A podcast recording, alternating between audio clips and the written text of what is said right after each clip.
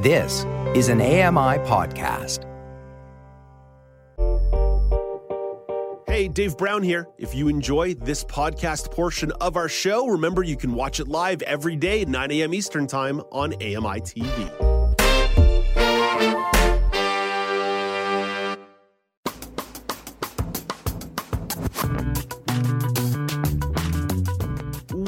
Welcome back. It's now with Dave Brown on AMI. Let's get to a preview of Maclean's Magazine. Of course, you can find that reading program Fridays at 5 p.m. Eastern Time on AMI Audio. Don Dickinson produces that show and is here to talk about a couple of this week's articles. Hey, good morning, Don. Hey, Dave, I just wanted, wanted you to know that I'm completely freaked out about my phone tracking me. Uh, okay, you know, Don, it's funny. I was going to ask you about that at the end, but let's start there at the beginning. Let's talk about today's daily poll, which folks can find at Accessible Media on Twitter, at Accessible Media Inc. on Facebook. I did want to get your perspective, Don, because the three folks who have asked so far around this table, digitally at least, are all millennials, right? So the, the, there's there is a generation gap between us and you. I'm curious where you stand on your feelings about your devices tracking you and surveilling your activities and conversations. Well, I think it really depends on your age because I came from a time when you weren't tracked and there was no social media when I was young, thank God. and uh, and people didn't have uh, cameras at every uh, you know block uh, you know basically just you know ready to take your picture if you did anything wrong so i'm i'm of the opinion that uh, i mean i, I am I, i'm i'm kind of semi joking but at the same time i am a bit freaked out when i listen to your report about the, the tracking you know mm-hmm. and uh, it's uh, I, I mean i'm not thrilled i'm not thrilled dave it's it's it's definitely a compromise that we have to make. I I I, I land. I don't mean to be so self inwardly looking here, but I do land in, in an interesting position because I am an older millennial. I'm like right at the far older end of being a millennial.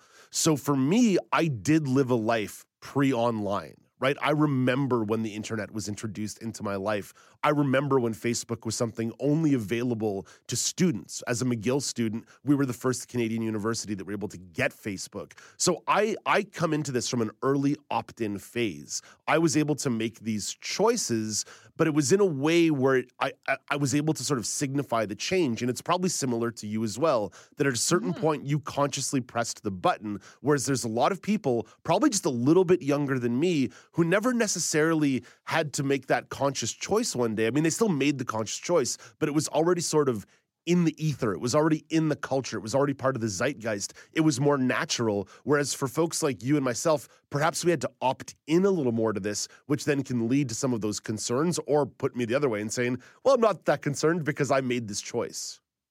Yeah, no, I'm absolutely concerned. I, even unplug my Google at home, my my every now and then.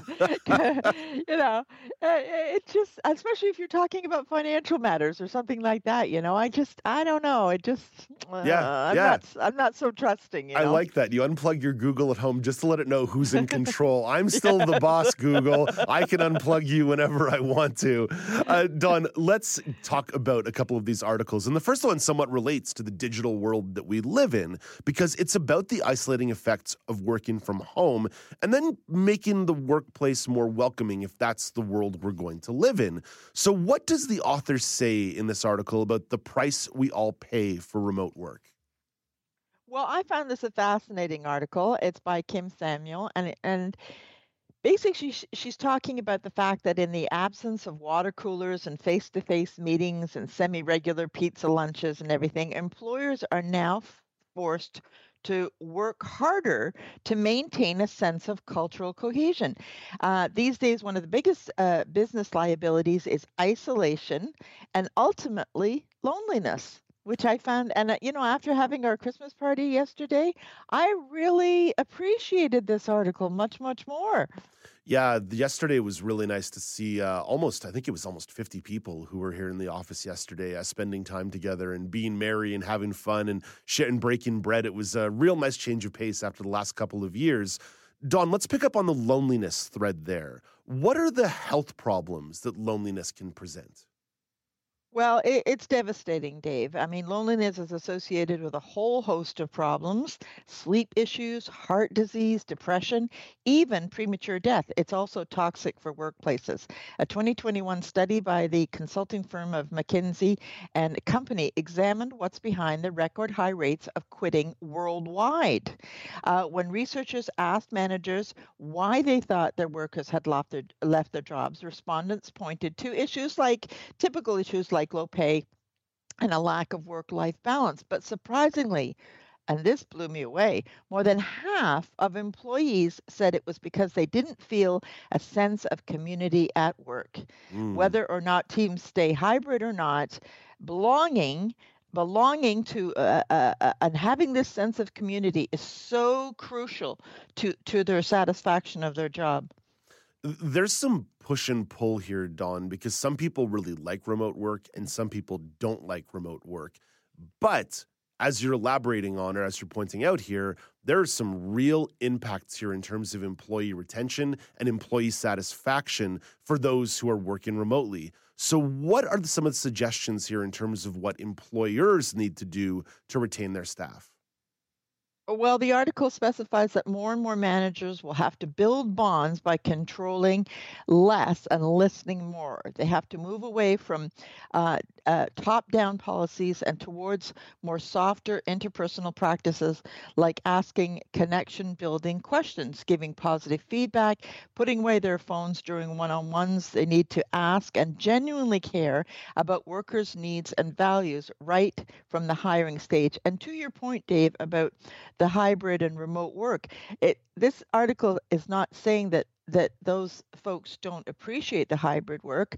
Uh, I mean, I'm very much appreciative of it, but I also uh, agree with this very, very strongly that a company has to have something uh, on a regular basis that makes their um, employees feel as though they are part of a community. Yeah, it, it can be really tricky, right? Because sometimes a digital Teams hangout or Zoom hangout doesn't quite get the result you want. So it becomes a tricky balance of how do you get people to engage with one another outside of simply their professional relationships, but in a way that doesn't sort of feel super forced or super gimmicky. If somebody's already been on a Zoom call all day, they probably don't want to spend another hour on a Zoom call that night. yeah, true. yeah, you're absolutely right, Dave, you know. And and and, and it can be intrusive in in in in in some sense, you know, because uh, obviously the those staff members would be saying, "Well, hey, you know, I just spent a whole day working, and do I really want to just kind of hang out, you know, with people?" But it doesn't mean that those companies can't do a little bit more when it comes to the the social programs that they're offering, and uh, you know, just maybe have something quarterly. It doesn't have to be all the time, right? Mm-hmm, mm-hmm. I even think about I even think about sort of maybe the university experience and say, can you create little clubs? In, inside inside your building, right? Or can you have like a little music club or a little movie club, or just do something that shakes it up? It's a little bit different, but it allows people to connect at that different level. Because certainly, uh, I'm someone who much prefers being in the office. I'm just 20 million times more productive. Home is where the distractions are whereas work is where work can happen. But I do miss because we're still working very much in a hybrid situation right now here at AMI. We have a lot of people in the building, but we have a lot of people who aren't in the building. Most of our most of our editorial team is not in the building, so it, it becomes like a little bit strange, right? That we have these people who we deal with every single day. But for example, I saw Paul Daniel yesterday. I think I've seen Paul Daniel twice all year, right? and this is someone that I talk to every day on the phone, but I don't see him that often. So it's weird weird. You feel this disconnect with people that you're deeply connected to.